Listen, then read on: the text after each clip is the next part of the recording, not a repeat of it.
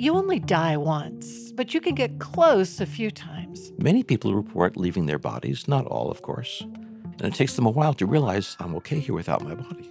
And I'm floating around, and they often will then will find themselves in some other realm, some non physical realm or dimension.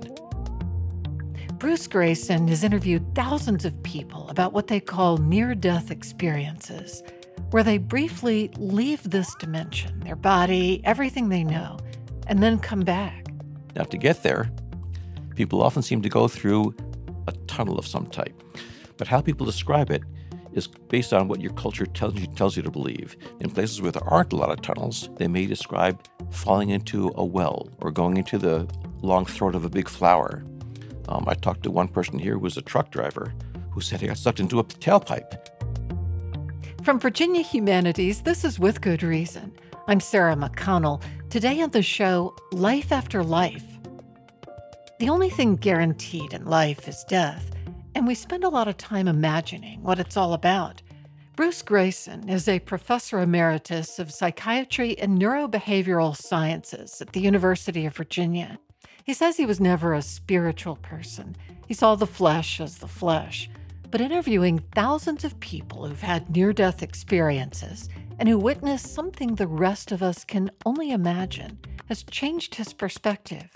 He writes about their experiences in his just released book, After A Doctor Explores What Near Death Experiences Reveal About Life and Beyond. Bruce, how did you first get interested in looking into near death experiences? What was your indoctrination? Uh, well, that's a good story, Sarah, because I started out uh, in life as a, as a in a scientific household where people never talked about anything spiritual or spooky at all. Uh, everything was just the physical world, and that was that was it. What you see is what you get, and when you died, that was the end, and that was fine with us. There wasn't any fear of death. It was just that's the end. And then when I started to become a psychiatrist, in one of the first weeks into my internship, I was asked to see a patient in the emergency room who had overdosed. Uh, as it happened, I was um, in the hospital cafeteria at the time eating dinner when the, my pager went off and scared the dickens out of me. I dropped my fork and it splashed some spaghetti on my tie. So I quickly tried to wipe it off and ended up making it bigger. So I quickly put on my lab coat and buttoned it up so no one could see the stain. I went down to the emergency room and the patient was totally unconscious. I could not arouse her no matter what I did. So I went down the hall to speak to her roommate, and I was starting to sweat in there, so I unbuttoned my lab coat and inadvertently exposed the stain, which I didn't realize at the time. We talked for about 15 minutes, and then I stood up to shake her hand. I realized I had exposed the stain, so I quickly buttoned it up so no one else would see it. Then I went back to see the patient, and she was still totally unconscious. And I arranged to see her the next morning when she awoke. I started by introducing myself as I normally would, and she stopped me and said, I know who you are. I remember you from last night. That stunned me. So I said to her, I'm, I'm surprised at that. I thought you were out cold when I saw you. And she looked at me for the first time and said, Not in my room. I saw you talking to my roommate down the hall. And she described to me what my, our conversation was like, where we were sitting, what we were wearing, and finally described the spaghetti stain on my tie, which had only been visible for about 10 or 15 minutes while I was talking to her roommate. There was no way she could have known that. Uh, it, it just blew me away. I just couldn't imagine how this could be. I was totally confused. However, I realized I had a job to do there. Uh, I couldn't deal with my confusion. I was there to deal with hers. So I tried to stuff my feelings away and just help her with her suicidal thoughts and so forth. So I tried not to think about it and sort of put it out of my mind for a few years. In about 1975, I met Raymond Moody, who had written a book that year called Life After Life, in which he gave us the term near death experiences and described what they were like. And he was working then with me in the emergency room at the University of Virginia. And I read his book and talked with him about it, and I was stunned to find that this incident my patient had said to me a few years earlier was not just one isolated incident, but part of a huge phenomenon that people were reporting all over the world. So I started plunging into it, trying to collect as many cases as I could. I assumed there has to be some physiological brain mechanism causing this to happen. What do you mean? What could it possibly have been, or what were some theories you had? Well, you know, I was new at this. I just imagined no matter how you come close to death, one of the last things that happens is you lose oxygen to the brain. So maybe that's what causes it, maybe lack of oxygen. Maybe it's drugs that we give to people uh, when they're near death. Maybe it's drugs your brain is producing under stress, like endorphins? Is there some unusual electrical activity going on in the brain at this time that's causing it? Of course, none of those would have explained her seeing spaghetti stains on your tie. No, they wouldn't. But part of me still didn't believe that happened. You know, I'm thinking, this can't be somebody was playing a trick on me. It, it just couldn't have happened. So, did you start investigating full time? How did this no, come no, about? No, no, no, no. You can't make a living doing that full time. Um, I was a psychiatrist and I was doing the near death research in my spare time, meaning evenings and weekends. How were you finding people who'd had near death experiences? Well, at first, we got them from the emergency room. And the more people heard about my, my interest, they started writing to me. It didn't take long to collect thousands of these cases. Give me a few examples of an array of different people who've had near death experiences. Okay, one woman who was undergoing an operation in the emergency room left her body in the middle of the operation watched the operation for a while, and then drifted away and started wandering around the hospital halls. And she found herself eventually in the waiting room where her mother was waiting for her. And her mother was smoking a cigarette, which stunned her because her mother was not a smoker. She looked at her mother for a while, tried to talk to her, but her mother didn't hear her. So she went, eventually went back to the operating room and was called back into her body. Later, she confronted her mother about this, and the mother said, No, I'm not a smoker, but I was so anxious about how you were doing in the operation that I borrowed a cigarette from someone else in the in the waiting room. So I did smoke one cigarette. Right. So uh, could have been pure coincidence, but right. very interesting. Give me another. Right. Another one was a 25 um, year old technical writer had been hospitalized with pneumonia. And he had one particular nurse he was very fond of who kept working with him day after day. And at one point she said, I'm taking a long weekend off, so I won't see you for a few days. Other nurses will be working with you. And that weekend, uh, while she was gone, he had another respiratory arrest where he had to be resuscitated. And during that arrest, he had a near death experience where he found himself in a pastoral scene. And to his great surprise, this nurse, Anita, came walking towards him. He was stunned. So we said, Anita, what are you doing here? And she said, Well, this is where I am now, but you can't stay here. You need to go back to your body. And I want you to tell my parents that I'm sorry I wrecked the red MGB. He then found himself back in his body, and the next time a nurse came into his room, he excitedly told her about the experience. She got very upset and turned and walked out of the room.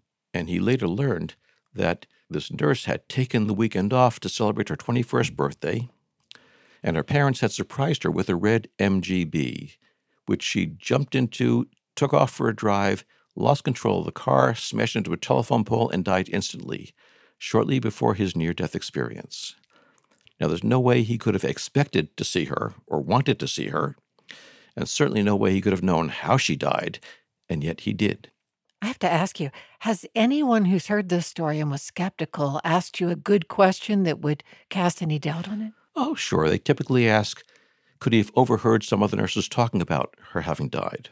I don't know how you combat that. Uh, you can ask all the nurses on the nursing staff whether they had talked about it in front of him. Uh, you can ask him if he heard about that. Um, but the skeptics can always say, well, they don't remember or they're not telling you the truth. We have thousands of these cases now where people have come back and told us things that can be corroborated. Jan Holden, who was a professor of the University of North Texas, collected about 100 of these cases, and she found that in 92% of them, the facts that the patient reported were corroborated as accurate by some third party. And there were facts to be corroborated? Yes. For instance? Well, things like I mentioned, like, like seeing the spaghetti sauce on my tie, um, seeing your mother smoking in the room, knowing that the nurse had died, wrecking her red MGB, and sometimes more mundane details. You know, one, one person reported in an operation looking down and seeing that one of the nurses in the operating room had mismatched shoelaces. Who would notice that? And yet it caught his eye. He reported it, and it was true.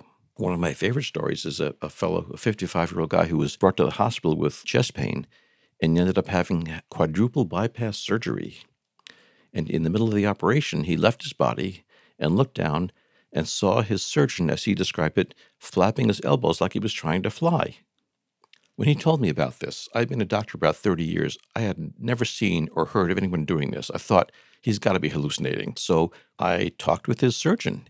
And the surgeon, to my surprise, said, Yeah, yeah, I did do that. He had developed this unique habit where he lets his assistant start the procedure while he gets his sterile gown and gloves on. And then he walks into the operating room. He doesn't want to t- risk touching anything that's not in the sterile field. So he places his palms flat against his chest where they won't touch anything, and then supervises them by pointing things out with his elbows rather than his fingers so he won't touch anything. The patient saw it and reported it accurately. So, how do you explain that on the basis of not enough oxygen going to the brain? How many people would you guess you've spoken with as opposed to read their account? Oh, gosh. Um, I've talked to several thousand. Really? You've Yeah. talked to several thousand. Yeah. Well, there's an organization called the International Association for Near Death Studies. And I go to those conferences and I talk to people there. I talk to people in airports. I talk to people everywhere. And they share their near death experiences with me. Ever doubted anybody's story? Yes. Really? I can sort of sense when people are exaggerating something or you know making something up. I can't say they are lying, but it doesn't feel right to me.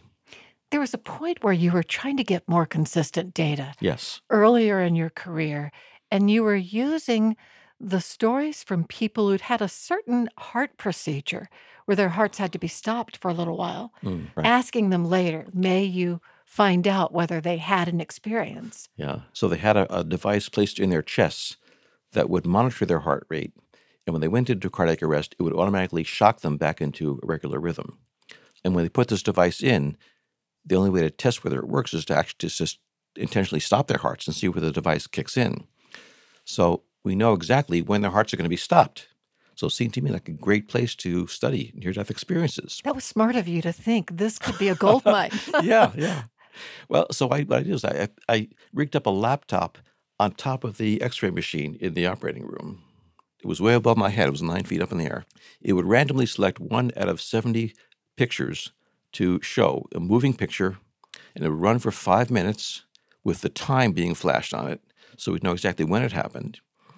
And then it would shut itself off, and nobody would know what the picture the computer selected, although the computer kept a record of it And you were trying to figure out what?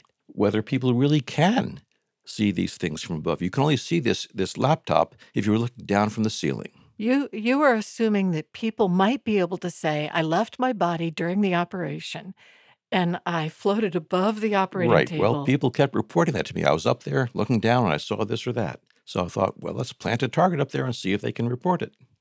So I did that. And then when they recovered, which was often just an hour or two later, I would ask them, Did you see anything unusual in the operating room? And they would invariably say no. so that was a bust. It was a bust. So which people do have near death experiences? That's really not near death. That's Hmm. merely heart stopping. Right. Well, what is near death if it's not heart stopping? Right. Yeah. Now, we, we did a study with everyone who was admitted to the, uh, the hospital here at UVA with a heart attack or cardiac arrest. And we found that of those who had a cardiac arrest, their hearts actually stopped. 10% reported a near death experience. For the other people admitted with some other cardiac problem, 1% did. So clearly, having your heart stopped is a major factor in producing a near death experience or allowing a near death experience to, to occur. So are most people who've had near death experiences people who've had cardiac arrests? No, no, they come from a wide variety. Uh, one fellow um, in his mid 30s, he was working under his truck and it was up on jacks and it fell and landed right on his chest and crushed his chest. And he immediately went into a near death experience, a detailed review of his entire life. And what was most remarkable was that he saw these events not only through his eyes, but through the eyes of other people involved in the incident. One time he was uh, in his teens and he was driving his truck down the road, and a drunk man happened to wander out in front of his truck and almost hit him. So this furious, uh, hot rodding teenager stopped the truck, rolled down the window, and started shouting at the drunk man. And the drunk man reached in the window and slapped Tom across the face. Well, that was too much for this, this teenager. So he got out of the truck and started beating the man senseless until he was a bloody mass in the median strip. And then he calmly got back in his truck and drove away. Well, when he had his near death experience in his life review, he relived this through his eyes and through the eyes of the drunk man. So through his eyes, he felt the adrenaline rush, the uh, his red his face getting red, the, the fury, and through the other man's eyes, he saw the humiliation, the embarrassment of being beaten up by a teenager. He felt the pain of the 32 blows of the of his fists, He felt his, his nose getting bloody, his teeth going through his lower lip. And Tom was feeling both of these at the same time from his perspective and from the drunk man's. And he comes away from this experience realizing we're not in this alone, we're all interconnected. Why would that be an insight from a near death experiencer? So I, I take it he had this experience. Yes. Why did the others say it? Oh, they almost universally feel this. They go through the experience and feel c- totally connected with everything, with the universe, with a deity if they see one, with other people. And if they have the life review, they often feel this empathic part of the life review where they feel things from other people's perspective as well. And this changes their lives. Uh, you know, one person I knew was a, was a, a, Marine sergeant in Vietnam, and he was shot in the chest and had shrapnel throughout his, his, his lungs. And during the operation to clean out his lungs, he had a near death experience.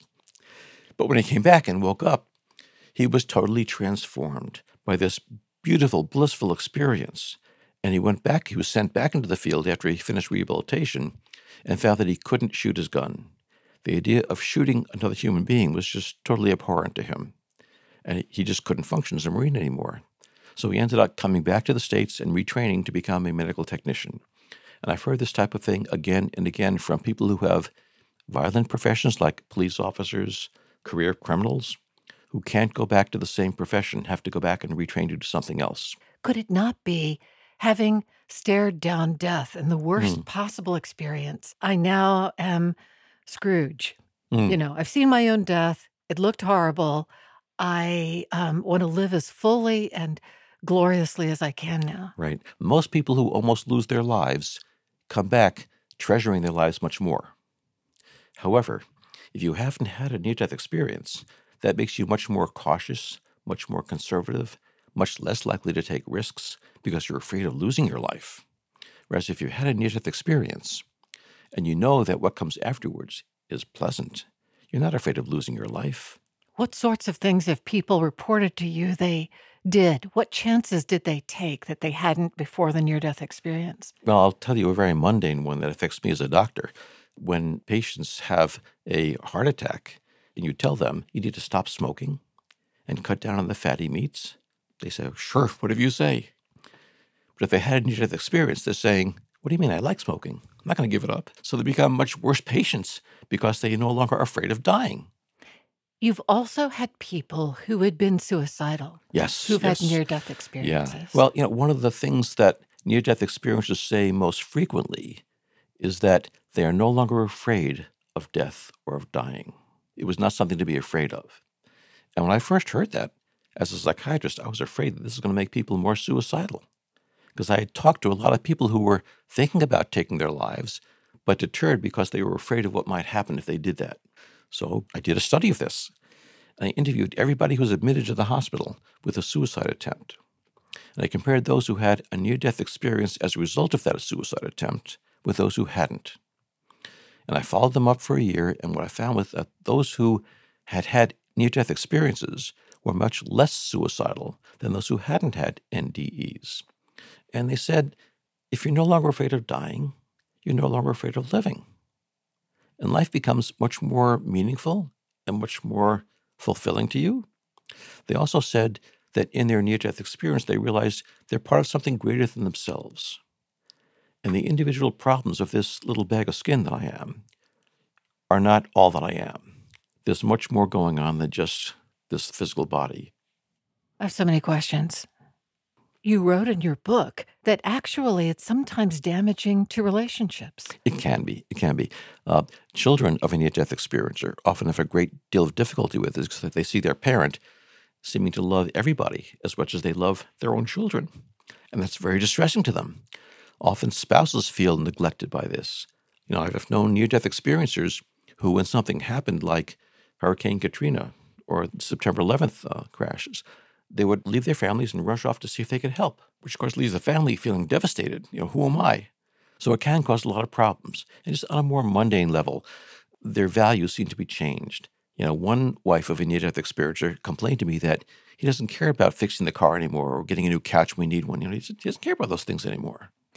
But not every person has a glorious near death experience or an enticing right. one, right? Right, right.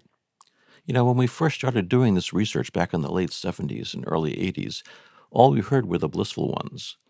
Uh, and we didn't know there were other kinds as well. And actually, it came to me in the person of Nancy Evans Bush, who took a job as the executive director of the International Association for Near Death Studies. She had actually had an unpleasant experience herself, a terrifying one. Well, who would want to say, I felt like I went to hell? Exactly, exactly. Because people who have had unpleasant experiences think, what's wrong with me that I had this? Everyone else has a blissful one. It's not the case that nasty people have unpleasant experiences and good people have good experiences. I've talked to people who were in prison for life who have had blissful experiences when they had a heart attack in prison. And of course, I've talked to people who seem to be leading saintly lives who have had hellish experiences, which shouldn't surprise us because we have accounts from Catholic saints throughout the ages who had dark night of the soul experiences, St. Teresa of Avila, St. John of the Cross, and they write very eloquently about these horrifying experiences. And what do you make of them? I'm not really sure to what to make of them. And the the historical figures, the Catholic figures, yeah. have not seen them as hell either, but rather as insightful. Yes, yes. Have you interviewed anyone since COVID descended during the pandemic who's had a near death experience? Yes, I have. Yeah. I'm getting emails almost every day from people who have experiences like this. You know, we're all we're all being faced with death every day with COVID, whether it's people you know or just hearing on the daily news. So, of course, there's increased concern now about um, the stress of death and dying and what happens with this and, and the horror of it. And there's certainly horror in losing your loved ones, but there's not a horror in the death process itself. And I should say also that near death experiencers even though they may be looking forward to their own eventual death and know that it's a beautiful thing, and know that their deceased loved ones are going to something nice, they still grieve just like everyone else. They still feel the pain of being separated from their loved ones. That doesn't go away. So, not everyone leaves their body and returns to the body or has that experience. What tends to be common for a near death experience? Many people report leaving their bodies, not all, of course. And it takes them a while to realize I'm okay here without my body. And I'm floating around, and they often will then will find themselves in some other realm, some non physical realm or dimension. Now, to get there, people often seem to go through a tunnel of some type. Americans describe it as tunnels. It's a long, dark, enclosed space. But how people describe it is based on what your culture tells you, tells you to believe. In places where there aren't a lot of tunnels in third world nations, they may describe falling into a well or going into a cave or going into the long throat of a big flower. Um, I talked to one person here who was a truck driver who said he got sucked into a tailpipe. That was that was the metaphor that came to him most readily for right. this. Do they all see relatives who urge them to go back? No, no, no. Um, uh, many of them don't see any beings at all, but a large number do report seeing deceased loved ones. Um, and sometimes the loved ones tell them to come back, and sometimes they don't. Sometimes they just seem to be welcoming them. Have there been movies made about this? Oh, gosh, yes. Yes. A, a friend of mine has listed over a hundred of these movies. There's one called um, Heaven Can Wait. Some people think The Wizard of Oz was a near death experience. She gets hit on the head and goes into this other realm. Some people say that the new Pixar movie Soul is about a near death experience. There was one not too long ago that Clint Eastwood had directed, and it had a number of characters who had unusual experiences. One was a fellow, I believe it was Matt Damon, who played this role, who had a near death experience. And what they focused on was his difficulty coming back into his own life, trying to relive his normal life again, with people either rejecting him because of this or expecting him to be some type of saint or super person after this. And he had a terrible time dealing with this. What do you make of it? Have your views on it or your understanding of it changed at all in the 45 years since you first talked to the young woman who remembered seeing your spaghetti? Uh, I've changed a lot. For one thing, I started out without any hint of what spirituality is, that there could be any non physical part of us. And I am fairly convinced now that there is a non physical part of us, and that in fact, that's the most important part of us, and that it doesn't end when our physical body ends. I said I'm fairly convinced because I'm still a scientist and I'm still a skeptic, and I think, well, part of me thinks you could be misinterpreting the data, but me, that's not the scientist, thinks, eh, this is really, this is for real. And, uh, you know, most near death experiences, when they start to tell you about their NDE, start by saying uh, there just aren't any words for it. But they all agree on how it feels to be out of the body and in this other realm. And it's a blissful, freeing, loving sensation. And I do expect that when I die. I don't know what to expect. In fact, I'm sure it's something I can't even imagine stuck in this little tiny brain of mine. But I do think it's going to be something that not only can I not imagine now, but I can't imagine how blissful it's going to be when I get there.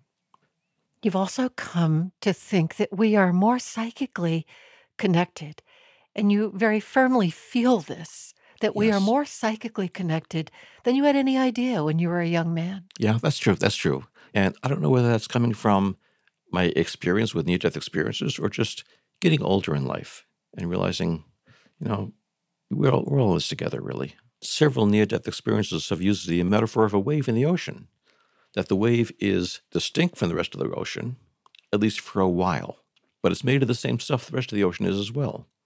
And it came out of the ocean and it'll go back into the ocean. And that's the way we are. We've come out of this, whatever you want to call it, a universal consciousness, a Godhead, and we're going to go back into it. Where do you think our memories go when we die? I don't know how much of our individual memories or personalities we take with us it's possible that we may continue to maintain our individuality and our personalities uh, after we pass through this through death. But again, what near-death experiences tell me maybe just the first few minutes of the dying process, and maybe something happens after that initial stage. You know, once you reach the point where you can't come back to life, maybe things are different there. And maybe the distinct personality we take with us fades after the first 10, 15 minutes, two days, whatever. Um, so I don't know what to expect after we die, but I do expect something. If I'm wrong, I won't be disappointed because I won't be there to know about it. Bruce Greyson, thank you for sharing your insights on With Good Reason. Well, thank you, Sarah. This has been a pleasure to talk to you again.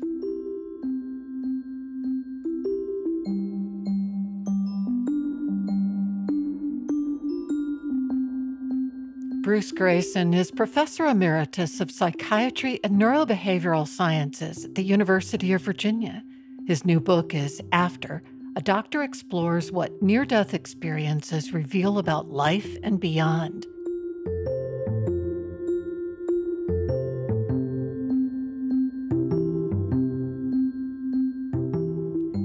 This is With Good Reason. We'll be right back.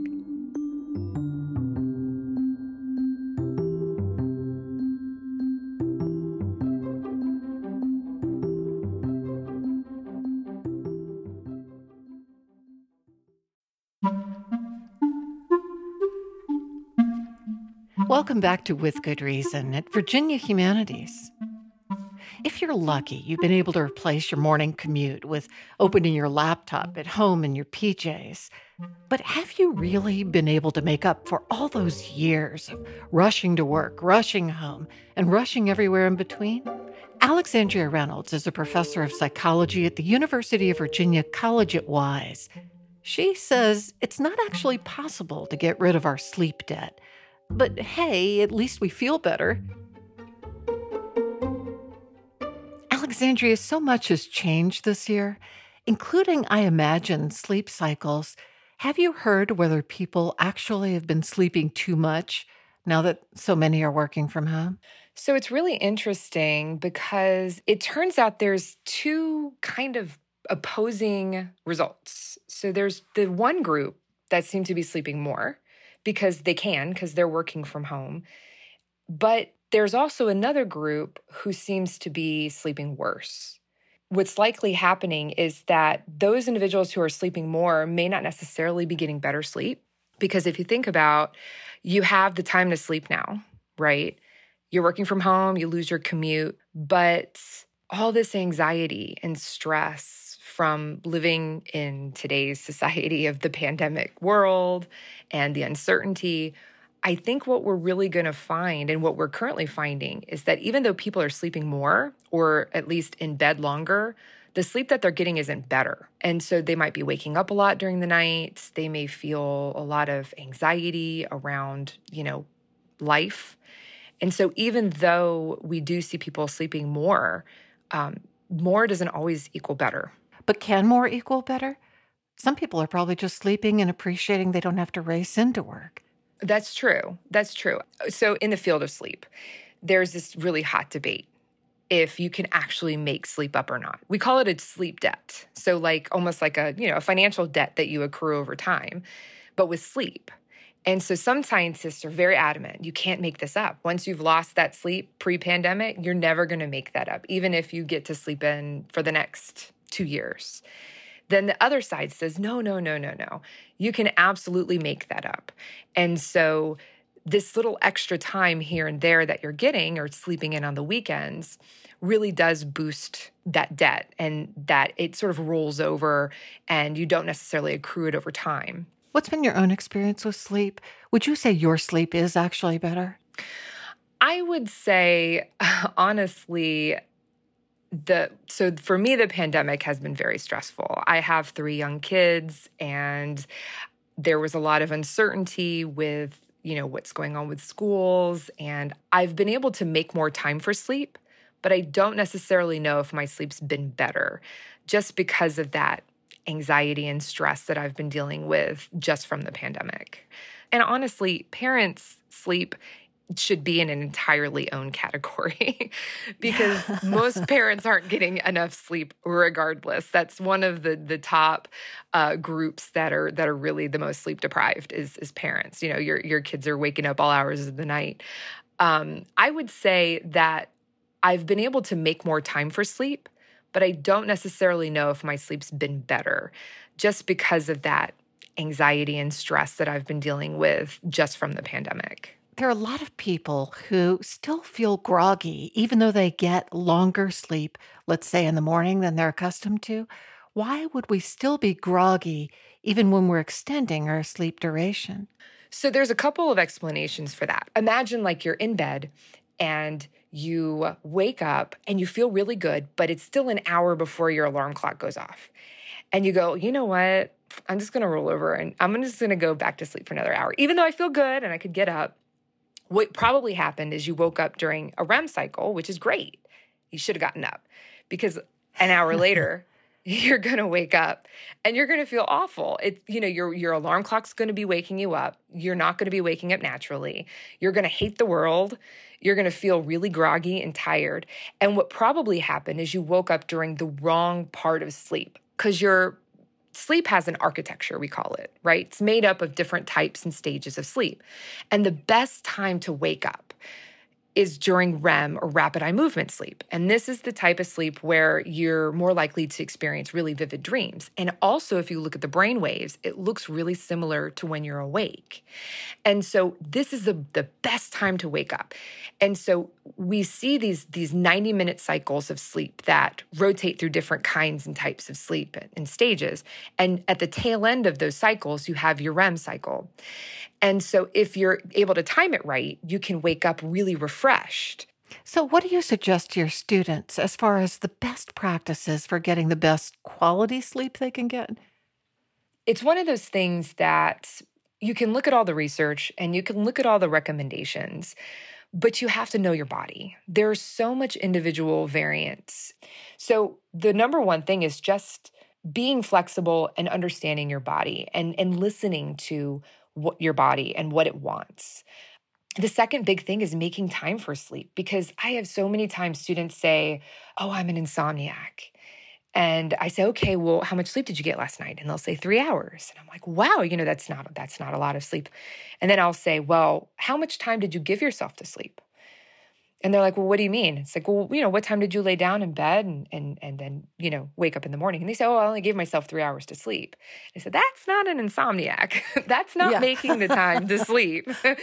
a true insomniac would make eight hours, you know, to sleep and then not be able to sleep that eight hours. Um, so just making the time for it, being consistent, going to bed the same time, waking up, trying to keep a nice rhythm. Every single cell in your body has a clock and it wants to be aligned and it wants to be aligned with the day. And so the best thing you can do is align it with light. So, first thing in the morning, within 30 minutes of waking up, getting some natural sunlight, that's going to start you out the day to be able to maintain a really great rhythm for the rest of the day. What are our brains doing that's so important when we fall asleep? For the longest time, we thought it did nothing. We thought it was just quiet and sort of shut off and almost in like a dead like state. But we know now that is so not true. Your brain is doing so much during sleep. It's doing things sometimes in reverse compared to when we're awake. It's all the same structures and all the same systems, but they have to work differently. So we know that the brain does things like clear waste. And mm. so when you build up throughout the day, you you know, you build up waste products in your brain. And then at night when you sleep, it clears that uh, that waste out. And it also does things like concrete our memories, or we call it consolidating memories. So your brain's going through all of the things that it did that day and it's sorting it out, right? So it's almost like a file system and it says, okay, well, let's trash this memory. That's not important. Let's keep this one because that's important. And it's also restoring things. It's it's cleaning things up and it's making sure that you're ready for, you know, the the next day. And so we know that certain kinds of Alzheimer's and dementia are caused by this accumulation of waste or proteins. You've said that with your students, you often say, I want you to keep a dream journal. And I don't mm-hmm. want these dreams traceable. Don't put your name on it. But we'll talk mm-hmm. about the complexity of what people think and experience during their sleep. And some of these dreams are long, fascinating, and elaborate, right? Oh, yes, definitely. They're very telling. The dream theories run from, you know, completely spiritual to all the way to dreams mean nothing and it's just your brain interpretation and so and everything in between. So the students are, are actually pretty well read on the different kind of dream theories but the interpretations are fascinating because they go everywhere with them. And you can tell from student to student you know they'll pull the little tiny details out and uh, you know weave this this really interesting kind of narrative about oh what what is this person going through right now and it's really just really interesting to hear what what they have to say about it so, we know parents struggle to get a good rest, but you also have a theory that students should be taught in school about sleep and how to get the best sleep. Tell me about that. What I would really love to see is sleep education being taught in schools. I would love to see it starting in pre K, going all the way up to college age, and building on that knowledge as the person grows and learns more about the body. It's important to know the connection between sleep and mood, and sleep and the body and healing and also very important to know how to sleep. So there's best practices and, and, really good sleep hygiene to get good quality sleep. Not only is education important, but I also think that it would lead to a society that values sleep much more greatly than it currently does.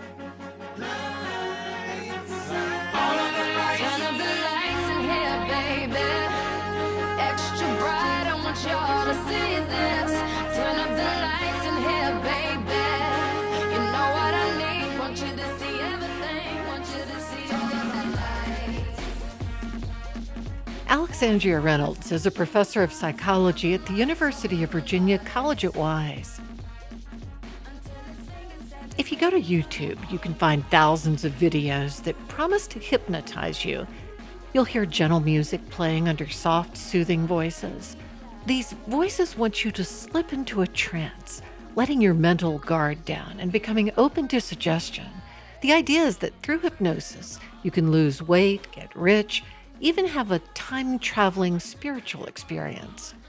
Most of us think of hypnosis as entertainment, or maybe a controversial form of therapy, but when hypnosis first came on the scene, Americans thought of it as a form of scientific progress. Emily Ogden is an assistant professor of English at the University of Virginia and the author of Credulity, a cultural history of mesmerism. I think that hypnosis raises the question of what we mean by real in a way that few other things are able to do. And that's what keeps coming back again and again for me as I think about it. So, for example, if someone hypnotizes you and gets you to quack like a duck, but you did it because you wanted to play along, but then, sort of as you were playing along, you began to think, I don't know why I'm doing this. Why am I quacking like a duck? This doesn't make any sense. This isn't like me. Was that real or was that fake? So sometimes, as we think about hypnosis, we find ourselves moving from the fake to the real and back again in ways that we don't expect. It is fascinating that you've written a book on the history of mesmerism. Is mesmerism the same as hypnosis, just another word for it? It's very similar, and it was a practice of putting people in trances that preceded hypnosis historically. So it started in the late 18th century, whereas hypnosis started in the middle of the 19th. And hypnosis is a development from mesmerism. It was actually an attempt to make it more scientific. So people who thought parts of mesmerism aren't real, in particular the theory that it involved the transfer of an invisible fluid from one body to another, those people became hypnotists and they said it's not about a fluid, it's about suggestion. It's about our minds, our tendency to be influenced by what other people think. So that's the difference between the two, whether there's a fluid transferred between the minds of the participants or not, and, and when it happens. And who dreamed up mesmerism? It was a physician named Franz Anton Mesmer, who was educated in Vienna and who had been searching around for a way to capitalize on all the new kinds of science that were happening at that moment. Benjamin Franklin's discoveries in electricity, Newton's discoveries in gravitation, and he finally hit on the idea of what he called animal magnetism, which was meant to be an invisible fluid, like what Benjamin Franklin thought that electricity was, that passed between bodies and that circulated through the nerves so that if you had a blockage in it in your nerves, you would become ill. And he said, I can cure those blockages. I can clear them out and let you become well again. And that cure had many other effects too. It made people convulse, it made them become strangely attracted to and drawn to the mesmerist. And those were all the side effects that ultimately became more interesting to people than the cure that Mesmer had originally proposed. And so mesmerism through him and then on and on took flight in France, even though Ben Franklin himself debunked it. That's right. And it, it was popular before Franklin encountered it. That was why Franklin encountered it at all. He was appointed by a group of scientists to, in effect, debunk it. And then what happened was that, that as a result of their investigation, they found a part of mesmerism that was real. And that was the bond that was established between the mesmerist and the subject. That was the tendency that the subject had to believe what the mesmerist said. And this Franklin called imagination. We would now call it suggestion. And you have titled your book Credulity. That's right. Because that to me is what's interesting about mesmerism. It's a theory of credulity. Mesmerists came to say, We're the ones who can explain to you why do you believe other people? But also, it was something that was constantly being accused of credulity. There were debunkers who would say only credulous people would fall for this. Tell me about the secret investigation and the report that was sent to the King of France about the effect of mesmerism on women. Yes. So, in addition to publishing a report that went to everyone that said Mesmer is using his willpower and charisma to influence people, make them think that something's happening when it isn't, the commission also published a secret report for the king's eyes only, in which they stated their strong suspicions that Mesmer's female patients were having orgasms and that this was what was happening in his treatment salons when women were convulsing and, and um, fainting and, and falling against his padded walls as he manipulated their stomachs. After the revolution, people regrouped, Mesmerists regrouped, and they said both what Mesmer said and what Franklin said was true. We were manipulating imagination. We were showing how belief affected people. That's what we were always doing. And that's what the animal magnetic fluid truly is. So they combined the theories of this famous first debunker and this founder into what became mesmerism and then hypnosis as we know it today. How did it take America by storm in the years before the Civil War? There was a Frenchman who was, in fact, a colonist in Guadeloupe. He was an enslaver and he had been born on a plantation in Guadeloupe. He was educated in France and then he came to the United States where he uh, settled eventually in one of the new industrializing towns in Massachusetts. And he began trying to offer mesmerism to factory owners as a way of making their laborers more docile. And that was how he had seen, in effect, planters or enslavers using mesmerism on their slaves in Guadeloupe. So he made a connection between these two kinds of labor. So it was supposedly something that actually worked? He said that it did, and uh, it did clearly have effects on on people even if those effects were what we would call suggestion. People would become drowsy. Some people became clairvoyant. They could see things that they couldn't otherwise see. And while there were always people who thought that these effects were feigned or imagined or not real there were always people who thought too that they were real. Is that what then led as you write to this being used in factories in New England to help solve work problems with female workers. That was what Poyen hoped, the founder hoped. And it seems that that never took off. There weren't actually institutionalized programs of the sort that he imagined. But I think that we can tell from the way that he presented mesmerism, the way that he courted the favor of factory owners and, and managers, that he thought it might be effective in that way. And one of the earliest experiments that he did that got traction in the US, where people really paid attention, was with a factory worker named Cynthia Gleason. And he managed to make her wake up at a precise time that he had foreordained, just as the factory bell in towns in industrializing New England at that time would make workers wake up in the morning so that they could report to the factory at the appointed hour. And that factory bell was, for people at the time, a real symbol of the changes that industrialization was making in the landscape. So he seems to have been aligning mesmerism with those changes. Do you think mesmerism would work on skeptics or just people who are especially credulous. One of the things that we often think is that it only works on the credulous. And there's a truth to that because you need to have a certain willingness to be mesmerized.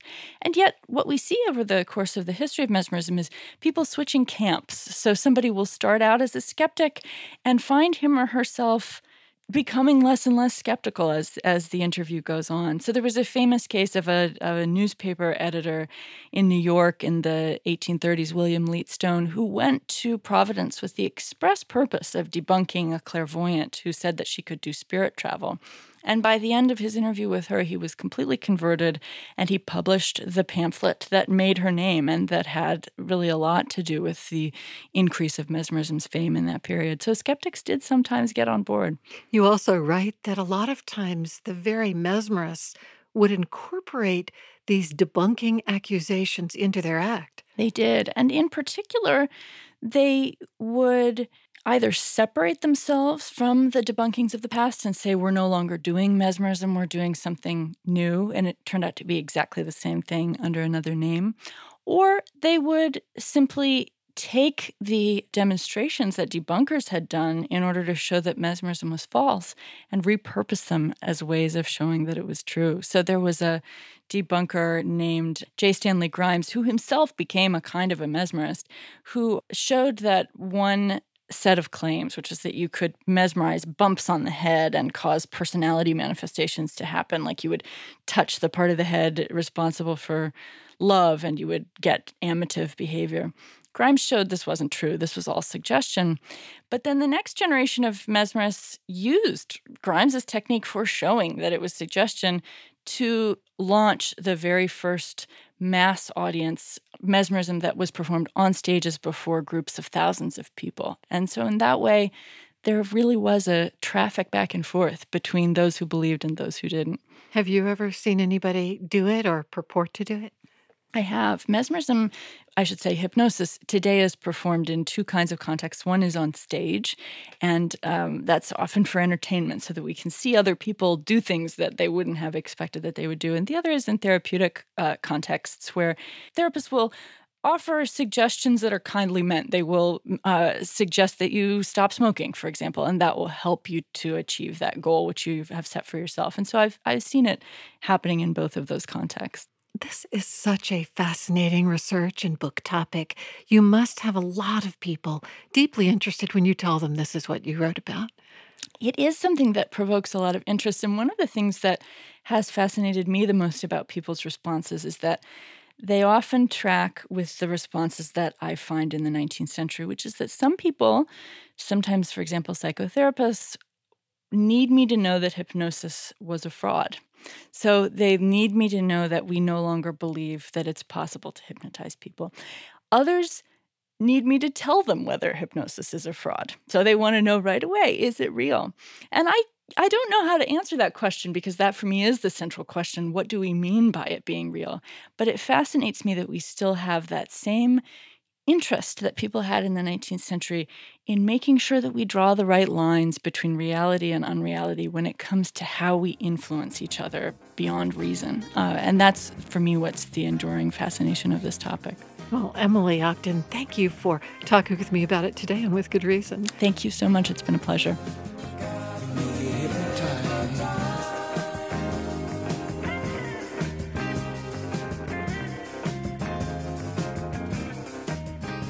Emily Ogden is an assistant professor of English at the University of Virginia. Her book is Credulity A Cultural History of Mesmerism. Support for With Good Reason is provided by the University of Virginia Health System, pioneering treatments to save lives and preserve brain function for stroke patients. UVAHealth.com. With Good Reason is produced by Virginia Humanities which acknowledges the Monacan Nation, the original people of the land and waters of our home in Charlottesville, Virginia. Our production team is Allison Quantz, Matt Darrow, Lauren Francis, and Jamal Milner. Maya Neer and Cassandra Deering are our interns. For the podcast, go to withgoodreasonradio.org. I'm Sarah McConnell. Thanks for listening.